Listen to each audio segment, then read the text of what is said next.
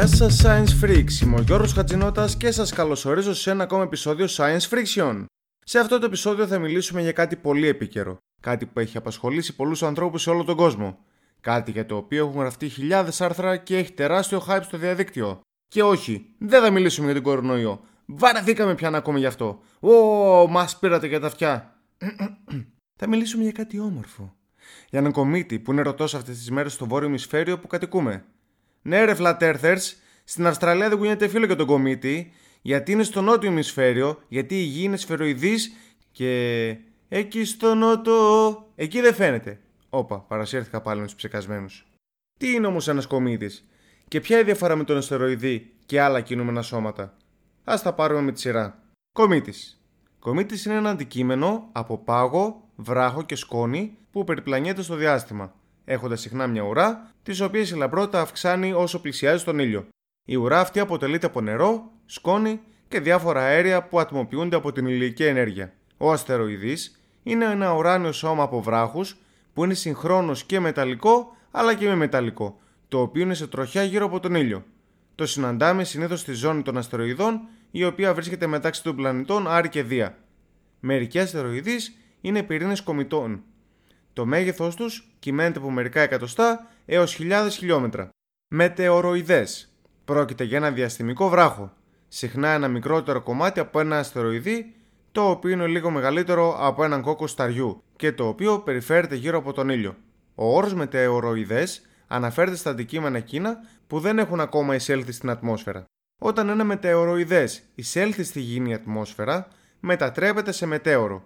Αναφλέγεται καθώς ταξιδεύει μέσα από την ατμόσφαιρα, δημιουργώντας μια φωτεινή γραμμή. Ένα μετέωρο μπορεί να γίνει ορατό από τη γη σαν ένα και μόνο αντικείμενο, αυτό που λέμε πεφταστέρι, ή σε ομάδες, βροχή μετεώρων. Το μετέωρο που αναφλέγεται καθώς ταξιδεύει μέσα από την ατμόσφαιρα του πλανήτη μας ονομάζεται βολίδα και αφήνει πίσω του μια πολύ λαμπερή γραμμή. Αυτό το σπάνιο φαινόμενο είναι το αποτέλεσμα ενός μετεωροειδούς, το οποίο είναι μεγαλύτερο ή πυκνότερο από ό,τι συνήθως. Μερικές φορές είναι ορατό ακόμα και την ημέρα και εν τέλει μετεωρίτης. Όταν ένα μετέωρο δεν αναφλέγεται εντελώς καθώς ταξιδεύει μέσα από την ατμόσφαιρα, το απομεινάρι που βρίσκουμε στο έδαφος λέγεται μετεωρίτης. Ο κομίτη για τον οποίο θα μιλήσουμε είναι ο σε 2020 F3 NeoWise. Ο κομίτη αυτός παρατηρήθηκε για πρώτη φορά στις 27 Μαρτίου 2020 από το NeoWise Space Telescope. Τότε βρισκόταν 2 αστρονομικές μονάδες ή 300 εκατομμύρια χιλιόμετρα μακριά από τον ήλιο και 1,7 αστρονομικές μονάδες ή 250 εκατομμύρια χιλιόμετρα μακριά από τη Γη. Για όσους δεν ξέρουν τι είναι αστρονομική μονάδα, είναι μονάδα μέτρησης απόστασης και ισοδυναμεί με τη μέση απόσταση μεταξύ Γης και ηλίου, δηλαδή 149.597.871 χιλιόμετρα. Αυτές τις μέρες, ή μάλλον τις νύχτες, μπορεί κάποιος εύκολα σχετικά να διακρίνει τον κομίτη. Βρίσκεται χαμηλά στο βορειοδυτικό ουρανό. Αν είστε έστω και ελάχιστα εξοικειωμένοι με τους αστερισμούς, μετά τις 17 Ιουλίου ο κομίτης θα μπει στον αστερισμό της Μεγάλης Άρκτου, οπότε θα μπορείτε να τον εντοπίσετε πολύ πιο εύκολα. Εκτιμάται πως η διάμετρος του κομίτη μας είναι περίπου 5 χιλιόμετρα. Παρόλο που στα μάτια μας φαίνεται ακίνητος, η ταχύτητά του μεταβάλλεται, ανάλογα με την επίδραση της βαρύτητας που ασκούν πάνω του τα διάφορα ουράνια σώματα όπως είναι ο ήλιος μας. Στις 15 Ιουλίου η ταχύτητά του είναι περίπου 65 χιλιόμετρα το δευτερόλεπτο, που είναι διπλάσια από την ταχύτητα της γης όταν κινείται γύρω από τον ήλιο και μειώνεται καθώς απομακρύνεται από το βαρτικό πεδίο του ήλιου. Ο κομίτης μας έχει δύο ουρές. Η πρώτη είναι μπλε και αποτελείται από ιονισμένα αέρια. Υπάρχει επίσης και ένας κόκκινος διαχωρισμός που προκαλείται από υψηλές ποσότητες νατρίου. Η δεύτερη ουρά έχει χρυσό χρώμα και αποτελείται κυρίως από σκόνη.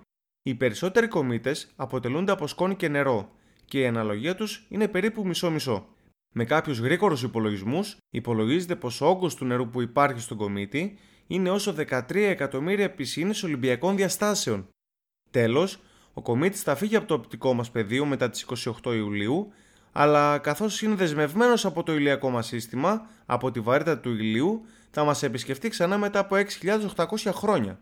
Οπότε είναι η τελευταία μας ευκαιρία να τον δούμε. Ξεχυθείτε λοιπόν αδέρφια μου, βρείτε ένα σκοτεινό μέρος, κατά προτίμηση κάπου με λίγη φωτορύπανση, μακριά από τα φώτα της πόλης πάρτε μια σκηνούλα, ένα ζευγάρι κι αν έχετε, τον καλό σας, την καλή σας, λίγο κρασάκι και στρέψτε την προσοχή σας στο βορειοδυτικό νυχτερινό ουρανό λίγο μετά το σούρουπο. Κάπου εκεί ίσως διακρίνεται αυτό το μοναδικό θέαμα. Αυτό ήταν λοιπόν Science Freaks. άλλο ένα επεισόδιο Science Friction έφτασε στο τέλος του. Μπορείτε να μας ακούτε σε Spotify, Apple Podcast, Stitcher, Castbox και άλλες πλατφόρμες εκεί έξω, ενώ στο κανάλι μας YouTube ανεβαίνουν σιγά σιγά τα επεισόδια και σε μορφή βίντεο.